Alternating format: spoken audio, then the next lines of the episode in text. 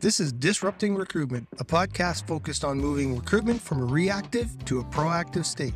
We talk to experts as well as recruitment marketers living it day to day to learn how to improve inbound as well as outbound and other recruitment marketing strategies. And it all starts now.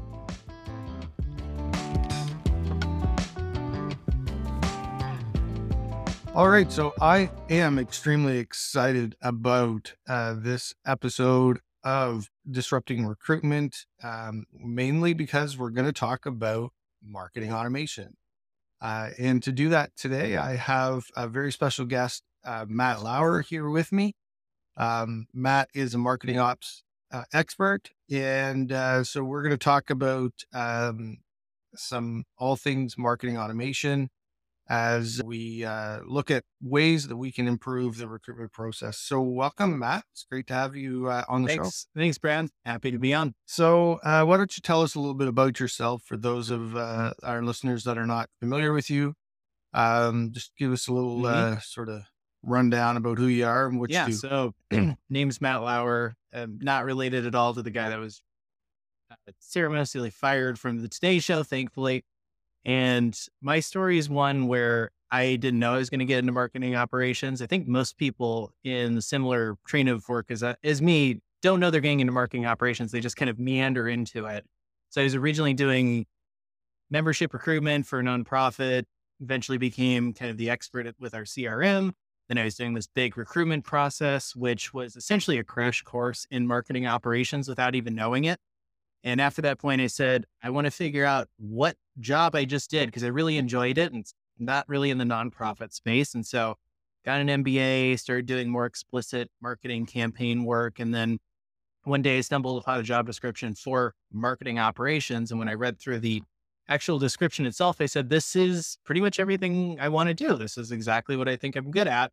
And that's what I've been doing since 2020 is explicitly marketing operations, but essentially been doing the functions of marketing operations now for about eight years.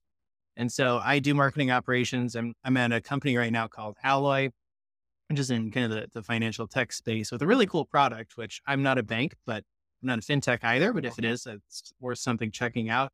And so I essentially do the uh, process, data, as well as our systems for anything related to marketing, also kind of related to the pre opportunity funnel.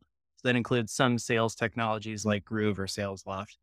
And essentially, I've been doing that um, for Alloy and other companies before that point, too. So, um, before we get into automation itself, um, what what does marketing ops actually do? Um, and do you think that's a role that would be important in recruitment? Yeah. So I think operations is an important role in pretty much any component of a business. So if we're thinking about a factory, for instance, they have been doing operations, the assembly line everyone knows about. That was essentially creating automation within a system, within an assembly line. And so what marketing operations does is we look at everything in the marketing area, which tends to be uh, people before they come in, leads after they come in, all the way to the point before they really become a sales qualified opportunity. And we're focused on what I think are the three key pillars for any operations type work, which is systems, data, and processes. So you need to own the systems. You need to make sure you have the right systems, make sure that they're the minimally necessary systems to get the job done, make sure they're connected. Second, you need to make sure that the data you have is both clean, it's up to date, you have all the info, info you need. And if not, you figure out how to get it. And then finally, you have the processes that actually make this work. Because as much as we envision, I know Elon Musk was famous for saying we're going to have, you know, the super dreadnought factory and it will do everything itself. There won't be any people. There are going to be people no matter what in any of these processes. So you need to figure out what is the process, the most appropriate process for layering what people are good at and what systems and automation are good at and make sure they work together as flawlessly as they can. And so that principle, it's true for marketing ops. I think it's true for rev ops. It's true just for operations in general. And so if you're in the recruiting space, why would you also not need that? You're handling almost kind of what marketing ops does. You're handling people who maybe have never heard of you before. They come in, they expressed interest, and what they want from you is your product, which is a job. And so if you're doing recruiting, it's similar principles. And especially if you're at a larger company, if you're at even a smaller company, especially with the economy we have right now, you're going to probably get a lot of applications. And having a good journey for someone that's showing interest in your company is a good thing. And if you can make that as automated as possible, it's going to save you time. It's going to allow you to, to look at more candidates. It just makes everything more efficient, which time is money. Efficiency is the way to get more of your time back. We're seeing a lot more focus on recruiter mm-hmm. experience and recruiter burnout and, and whatnot. And, and, you know, having 200, 300 applicants uh, sounds like a good thing, but it's really yeah. Not. And especially if you get a, you know, 100, 200 coming in in a day, because you, you yeah. don't get them consistently. It's kind of the same if you put out an ebook or you put out some sort of report and suddenly you get a flood of people coming in, or maybe an event and you register. That's where automation really shines. It's when there are these massive spikes and you need to be able to deal with these spikes as efficiently as possible. And um, yeah, so it's it's it's all about being able to tamp down the spikes and do, do it effectively. So let's let's dive into that a little bit in what marketing automation really does because in recruitment we talk a lot about automation but a lot mo- like 99% of the recruitment tech tools out there that talk about automation are very basic task mm-hmm. related automation like uh you know send an email if when they hit yeah. apply or um like very very low level automation abilities um, and there's only a few uh, real true marketing automation mm-hmm. platforms mm-hmm. like uh, like the Marketos and Pardots um, of the world in recruitment. Um, you know, Candidate Hub being one of them. Uh, marketing automation, which used to be Candidate ID, mm-hmm. um, would be probably the top two. But um, so, uh, you know, can you maybe run through a little bit like what true marketing automation is? Um, you know, like a a Marketo versus sort of a mm-hmm. HubSpot, mm-hmm. and uh, um, how can it be used more effectively in recruitment? Yeah, I think that it's a good question. I know for different industries, they may lag or be further ahead compared to others. So, for instance, Marketo's been around for, I mean, well over a decade at this point. I think HubSpot's been around for a decade, but the amount of uh, automation that they bring to the table has been ramping up quickly because I think that's where the next step is. So, if you're talking about marketing automation, there are a lot of different places. I think a few examples are good to illustrate what it does. So, at a very high level, the basic thing is let's say someone submits a form, or let's say they want to buy your product and you have a demo request form on your website. You know, ask for the basic information, your name, your email address, why you want to buy this, the company you're at, and at a very basic level, what a lot of these systems do is they just take that data, they put it into your marketing automation platform, your CRM, especially if it's HubSpot, and it just presents that information. You can set up email alerts. You can have it route to a certain person based on characteristics of the form they submitted. So everything there, I think pretty much every system does. Where the automation gets, I think, the most valuable is when you start getting into the trickier, more customizable aspects of marketing automation. So for instance, the next kind of the next step in complexity is, okay, well, as we talked about, you can have a massive spike. Let's say 200 people fill out your form, but you don't have the ability to go through 200. So how do you rank order those people uh, in a way that's systematized where you can look at maybe the top 50 or the top 25 based on the criteria you're using? And so that's something a lot of marketing automation platforms does, which is just called lead scoring. And so you can say, well, if this email is, let's say, at Gmail, and I'm using this for B2B business, I want to discount that compared to something that's like at JP Morgan that I would want to give more credit. Or let's say the title is president and CEO or VP of uh, acquisitions or something like that. You want to give that more credit than someone who just says, I'm, you know, Joe Blow off the street. I don't know what this is. Or maybe I think alloy is a metal or something, you know, whatever that might be. So marketing automation, it it's allows you to do all these different complicated steps. And the the more complicated system you get, like the Marketos of the world, I'd say is the most robust system when it comes to automation. It also looks like it was is the UI from about 2005, which is why it has such a high learning curve. Is that it's really hard to use, but it's immensely powerful, especially if you're using Salesforce. And you can do really crazy things like two factor lead scoring where you're doing demographics and behavior and creating a grid and, and qualifying people if like each of those elements have re- reached a certain stage. You know, or you can do nurture campaigns where you're sending emails on a predefined schedule over multiple days and giving them certain content depending on what they're doing.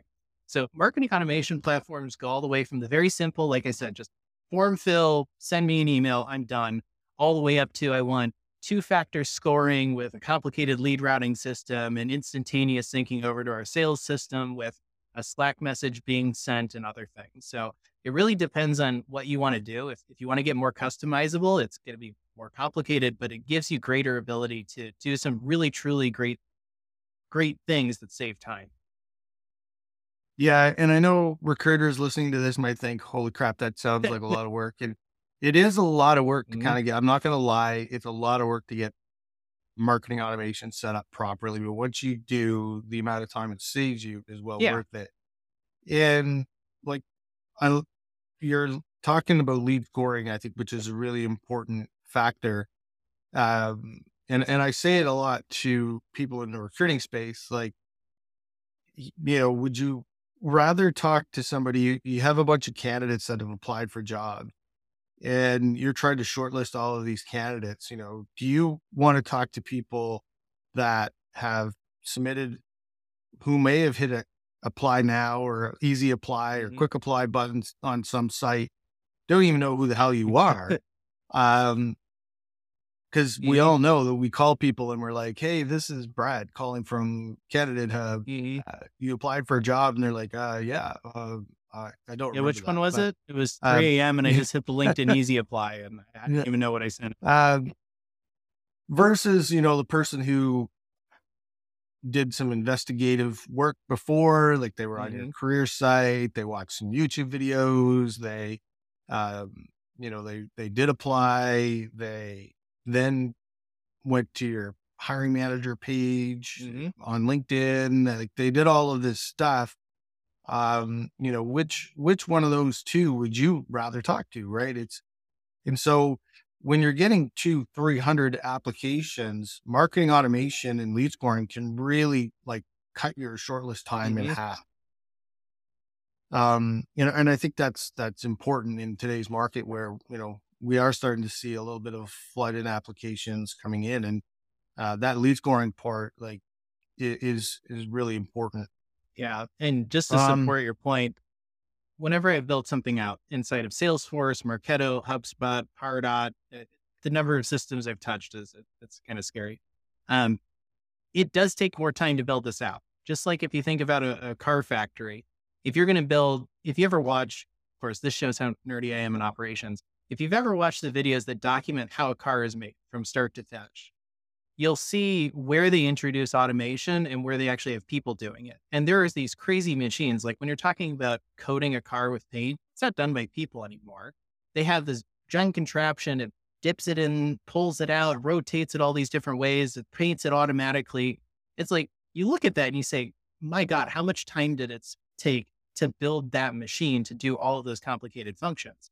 And the answer is it took less time than it would take to do it manually because they would only do that if the investment would pay itself back at some point.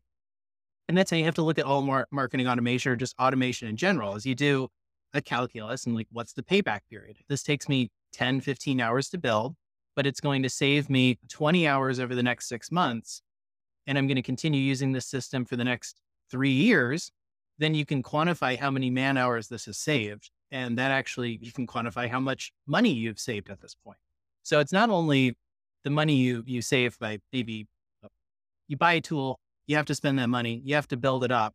But if you figure out what the payback period is and you figure out it's usually not as long as you think, especially if you're building something you know, only moderately difficult to do, like lead scoring, you'll be amazed at how much time you save. And that either means you don't have to hire a second person to do work that could be automated, or it means that you as a person are able to go through candidates a lot faster, which is what I think everyone wants to do when they get a spike of 200 in one day. Well, I think the big thing is, is it allows recruiters to do what they do best, and that's talk to Mhm. candidates and build relationships with them. And It sounds like you said. It sounds like a daunting task, and I have seen that video, by the way, where they dip cars in paint. yeah, it is pretty cool. Um, but like we we do this in in our businesses all the Mhm. time. You think about the amount of time people have put into Excel to try to build Excel formulas that'll save them time. Like probably, uh, you know, we've all worked on Excel sheets for days trying to get something figured out, Mhm. right? And, and we'll do it without even thinking. But then trying to add the new technology, uh, you know, seemed daunting. And is it really worth it? But you're right. Like if it saves you uh, a ton of time in the long run, it's absolutely Mhm. worth it. And and uh, or the, you know the technology really wouldn't have lasted this long on the market. So we talked about lead scoring and, and mapping sort of or capturing engagement across multiple channels. And I think that's one of the key things about a good automation platform will capture those sort of behaviors across multiple channels, not just on your career Mhm. site or your product page or whatever.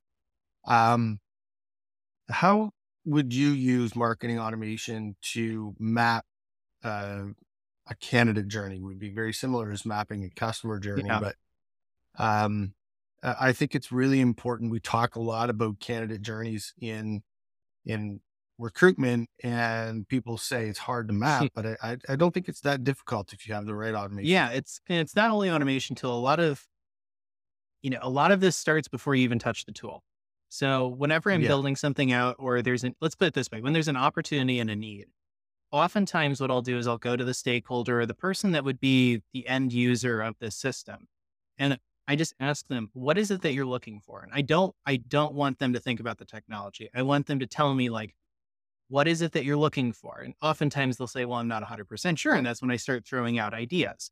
And so, for instance, I just um, recently built a custom customer journey inside of Salesforce.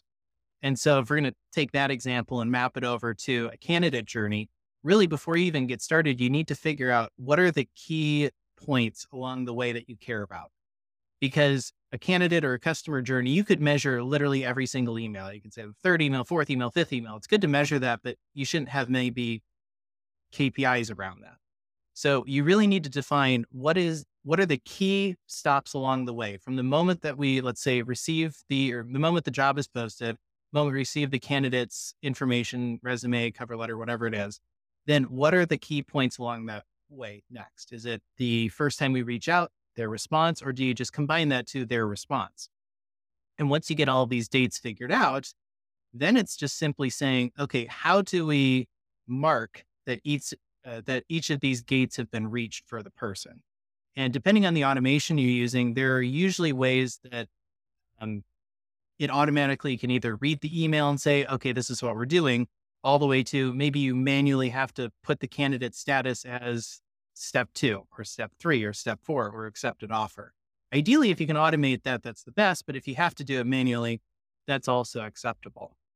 And so, really, where marketing automation comes in is when you map this out, when you look at the process, you think of what is the lowest hanging fruit to inject some automation that can maybe get 95% of that repetitive job done automatically. And that improves two things it improves the accuracy of your data and also the timeliness of your data. So, that's something you know I would be looking at if you're doing marketing automation. Mar- you know, figure out what those those signposts are along the way. Figure out how to automate those as best you can, and then when you're at, when you're all said and done, you'll have all these date stamps on someone as they've moved through the candidate's journey. And the best part is you can start reading how long did it take on average to go through all these steps.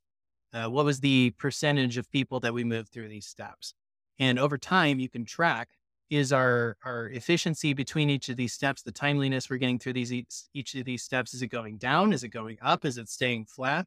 Because just like in B2B business, time is of the essence. If you're the first person, know, like if, if I'm doing an acquisition of some technology, I'll reach out to more than one company.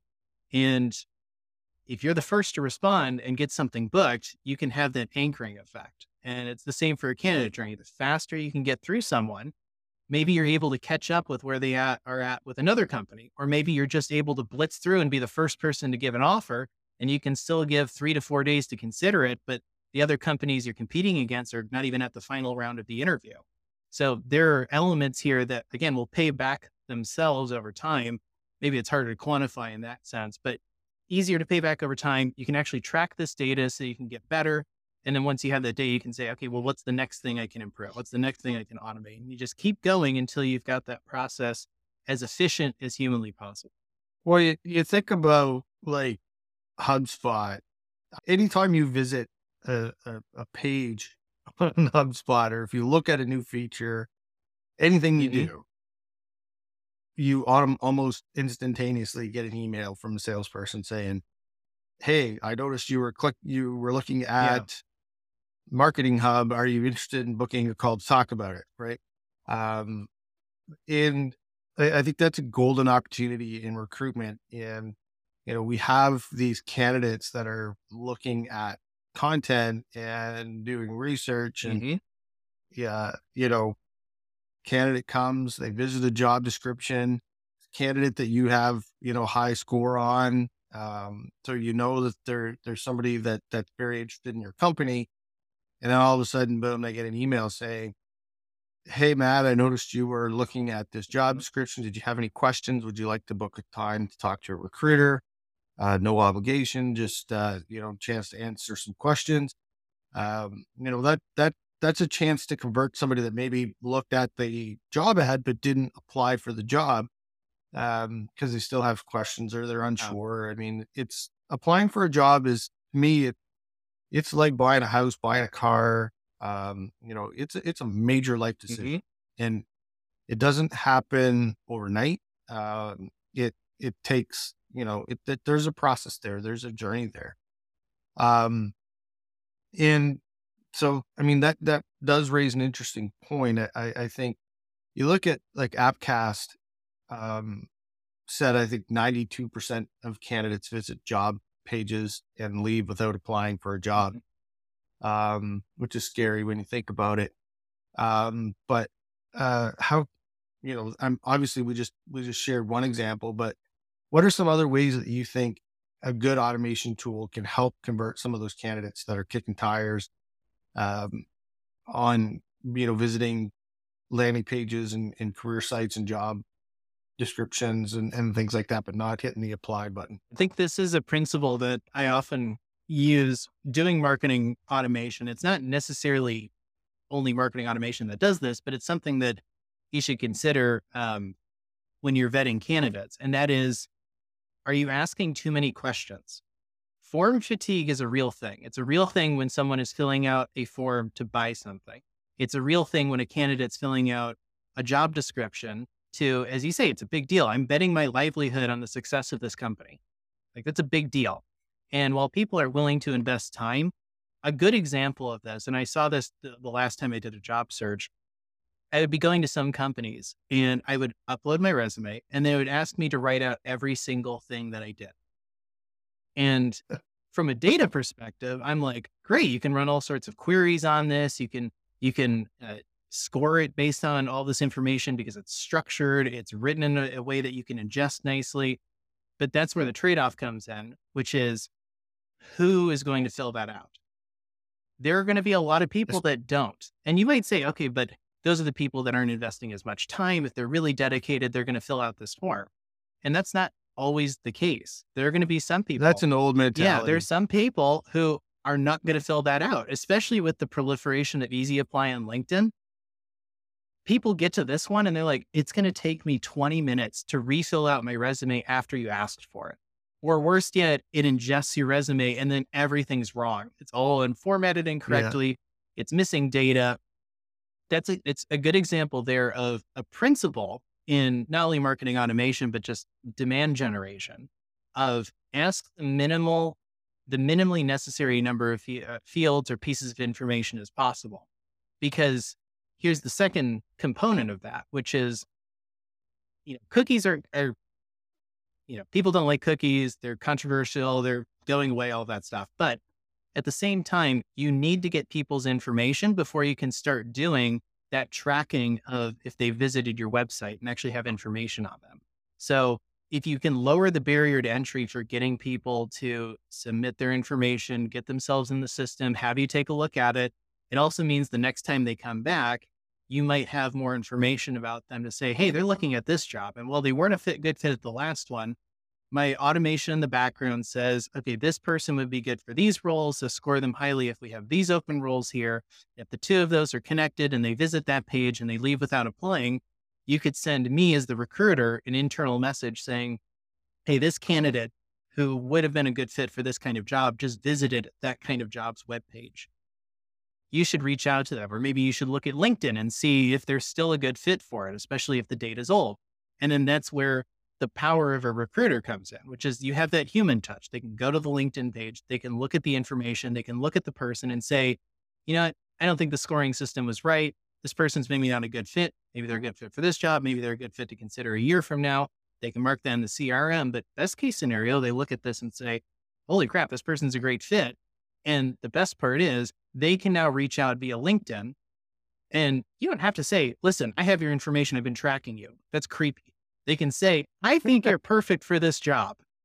And if you're an applicant and you have a recruiter reaching out saying, I think you're perfect for this job, psychology would say that that person's going to be more invested in potentially getting that job because they, they've already seen that they are looked at with value from the potential employer.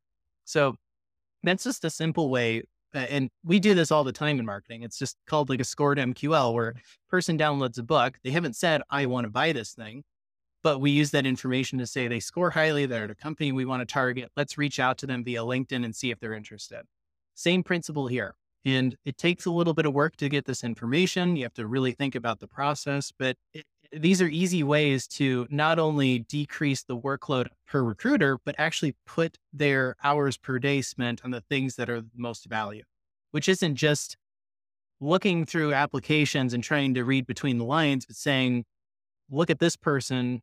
I've done the work to say that this this is probably a good person to look at, and then you're able to do the outreach, and you're sp- you're saving a lot of time compared to what you would be doing before. One of the things that we don't do enough of in recruitment is offer value early on to capture an email address. Like we, uh, there, there was a process of our thought process of, of, of, talent communities and we'll get people in our talent community, we'll nurture mm-hmm. them and we'll, but if you're not offering any value to that community, it's not a community. It's just a pool of talent mm-hmm. that that's sitting there. Um, and so like I, all the good companies that are really sort of taking advantage of this now are they're not when they're doing marketing campaigns for uh for job applicants they're using landing pages mm-hmm. they're they're using better call to action um and so there's there's ways that you can build in these sort of trust building call to actions and, and content that will get somebody to give you their uh, their information. I mean, having a list of IP addresses that visited your career site is not really. It's helpful to understand sort of what people are doing, and um, you know maybe dig a little deeper than you could with Google Analytics. But uh, you know, you need to get some sort of trust built up there um, with, and it really stems from offering value 1st mm-hmm. and, and making the early part of the process all about the candidate. Uh, you know, when they're in that sort of awareness and uh, consideration phase, you need to make content all about them. And, uh, you know, an easy one is, is like, do you want a free resume mm-hmm. review and, and partner with a company like Top Resume where you send the email to them yeah. Uh, and they do all the work. Right. So, um, you know, there's, there's things that we can do to, to offer value to candidates to capture their email address. And like you said, not all of these long forms of all of the information that I need. Like just give me your name and email address and, and we can figure out the yeah. rest and it'll build over time. Um and the other one is like the the old which everybody complains about, but so many companies still do is register to apply. Um, which I, I think my guess is that started because I want to be able to capture when people are dropping off in the application mm-hmm. process um, and then be able to build a you know a list of you know well if they don't apply well at least we got their email address um, but there's better ways to yeah. do it than that and with the technology available today you don't need that register to apply so um, using tools like marketing automation and a good parsing tool to pull the resume information Mhm. out. Um, you know, those those types of tools will lower the barrier to getting people to give you their information. Uh, personal information is very highly guarded today, and if we're not giving enough value for people to give it to us, um, it's it's almost like uh, you know asking somebody for their email address today is almost like asking them for the bank card info. It's uh, you know uh, that's that's the checkout, Mhm. right? And so um, we need to really be uh, creative in ways that we can start to build these profiles on, on candidates. Um, but you made an interesting point about um, up to date data and making sure that we have the most up to date information. Um, and and recruiters, uh, I, no, I, I don't want to say recruiters because it's not the recruiter's fault. Um, applicant tracking systems are terrible for this, and so um, recruiters go oftentimes to LinkedIn. They're they're doing new searches. They're constantly trying to get new applicants into the into the funnel. Um, but some of them might not even be new applicants. They're they're like the net new is probably a lot lower than people think because people are applying to jobs multiple times with companies if they really like that company. Um, but could you imagine like in marketing if you did this campaign and you collected all of these names, hundreds or thousands of Mhm. names, and then your next campaign, you just threw those all out, started over again? Yeah, Like- it, it doesn't make a lot of sense. And really, when you're thinking about data like this, and I, when I was in my nonprofit days, I was at, I was essentially doing membership, getting people signed up for memberships. And I remember one of the first things I did was look at the entire database and say, are these all real members to start with? And it's an exercise worth going through. And even though it was uncomfortable and we had to ask a thousand of them because they had, they either didn't have the data we needed or they had been active in like over a year, you need to do that on both ends. So you both need to carry information, as you said, forward into new job searches, because if you have this valuable information, why would you ignore it? But the second thing too is if you have five year old data, or better yet, before you even talk about the data you have, you need to establish some basic criteria. You need to say, if I have information about a candidate that's four years old and they haven't logged in, they haven't done anything with my company since that point, you have to really ask yourself, how confident am I that that information from four years ago is even worth using? Maybe the answer is yes, because you're doing something very highly specialized, like someone with a PhD, and they're not going to switch. But if it's someone who's just entry level, then four years is an eternity for someone in their job mm-hmm. profession. I, I think about where I was four years before I got into marketing operations. My job title was nothing like where I got to. So you need to establish how you deal with the data. And as I mentioned, that's one of the three core pillars, in my opinion, of marketing operations.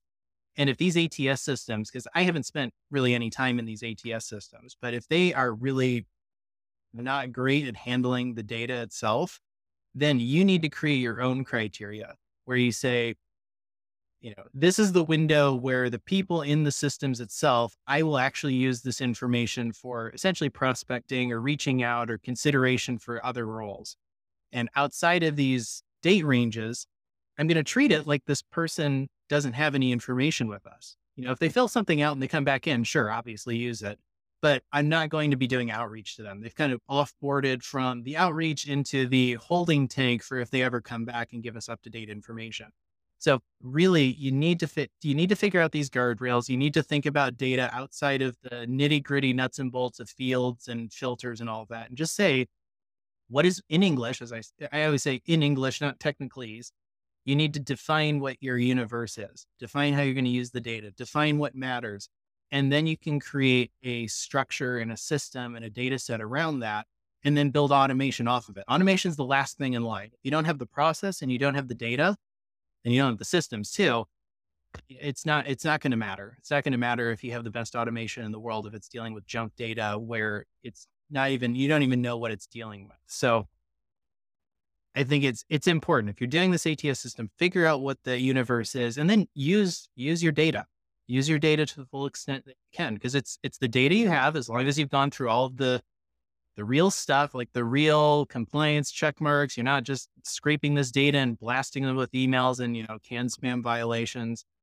Then use it. They, they use it to the best of your abilities. And I think that's why most recruiters like default to LinkedIn versus searching the ATS because mm-hmm. LinkedIn's more up to date.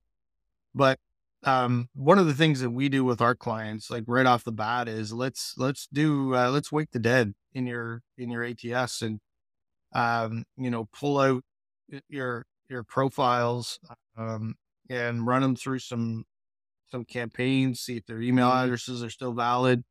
Uh, you know, can we uh, enhance their profile and get more up to date information, their newest job title, you know, somebody from four years ago that was a junior, not ready for the role might be a, you know, um, a superstar yeah. right now that that's, that's ready to, uh, you know, ready to just jump in and, and take over. And, but we don't know that because they're not applying to our job because they applied four years ago and we, and we ghosted them. Like we, we I don't know what the situation is, but, um, but if like, so if we take that data and cleanse it and revitalize it, um, you know, we may only get 30% of the candidates that are still active on our, on our, or we may be able to bring back some of them, but then we can start to see those that are actually engaged and some of them look, you know, might be ready for a new opportunity. They may have progressed to the point where, you know, now we really want to talk to them um, and so, like revitalizing that data and keeping your ATS data up to date uh, is really important. So, you know, with your with a good system, and you're right, automation is sort of the last part of the of the puzzle. Uh, automation itself isn't going to solve it if you don't know what you're looking for. You don't have, you know, a couple other pieces in in in place. But you know, if you can take that sort of create a cyclical process where your candidates are coming in, you go through the job, you hire who you want to hire, um, delete those that are just complete hmm. garbage. And then, um, you know, the other ones, you sort of put them through some nurturing campaigns and, and keep track of them. And those are the ones that might come back, you know, a year from now or six months from now and say, oh, you know what, their job titles changed. They're clearly looking at content on our careers page, so they're interested. So maybe now is the time to reach yeah, out. Exactly. There's there's a huge opportunity for for all of this uh, in recruitment. I think um, the market is in a place right now where recruiters need all the help they can get. Um, and so you know, I'm, I'm I really appreciate you taking some time to come on the show today and talk about some of this stuff and hopefully we uh, we got some people thinking about um, using data a little bit more effectively, uh, and putting some marketing ops uh, type roles in in mark in their recruitment process. Um, if people want to reach out to you and get a hold of you, how do, what's the best way for yeah, them to so I'm on LinkedIn. You can find me. It's um, Matthew, so M A T T H E W dash T dash Lauer, which is L A U E R. So if you just find that, LinkedIn, that's my profile. Happy to connect with people and talk about marketing automation. And then I've been trying to, and this was a complete coincidence. I was like, I'm going to post more on LinkedIn. And it just happened to be on January 1st. And everyone's like, oh, New Year's resolution. I'm going to put post on LinkedIn. It's like, no, that's not, I didn't want to do it as a New Year's resolution. I just thought this is a good thing to do. So I try and post just general principles and ideas and tend to put some memes in there too, because that's how my brain thinks. So if you want to follow along, you can take those principles and you can apply them to recruiting. You can apply them to anything you want. If it has a if it has a system, it has data, and it has processes around it. These principles apply. So go ahead and you can find me at LinkedIn again, Matthew T Lauer. Happy to connect and go ahead and follow my stuff. And um, if you find the memes funny, you can you know do the laugh emoji or whatever it is on LinkedIn. Celebrate. There, there you go. All right. Well, thanks a lot, Matt. It was great having you on. You too. Take care, Brad.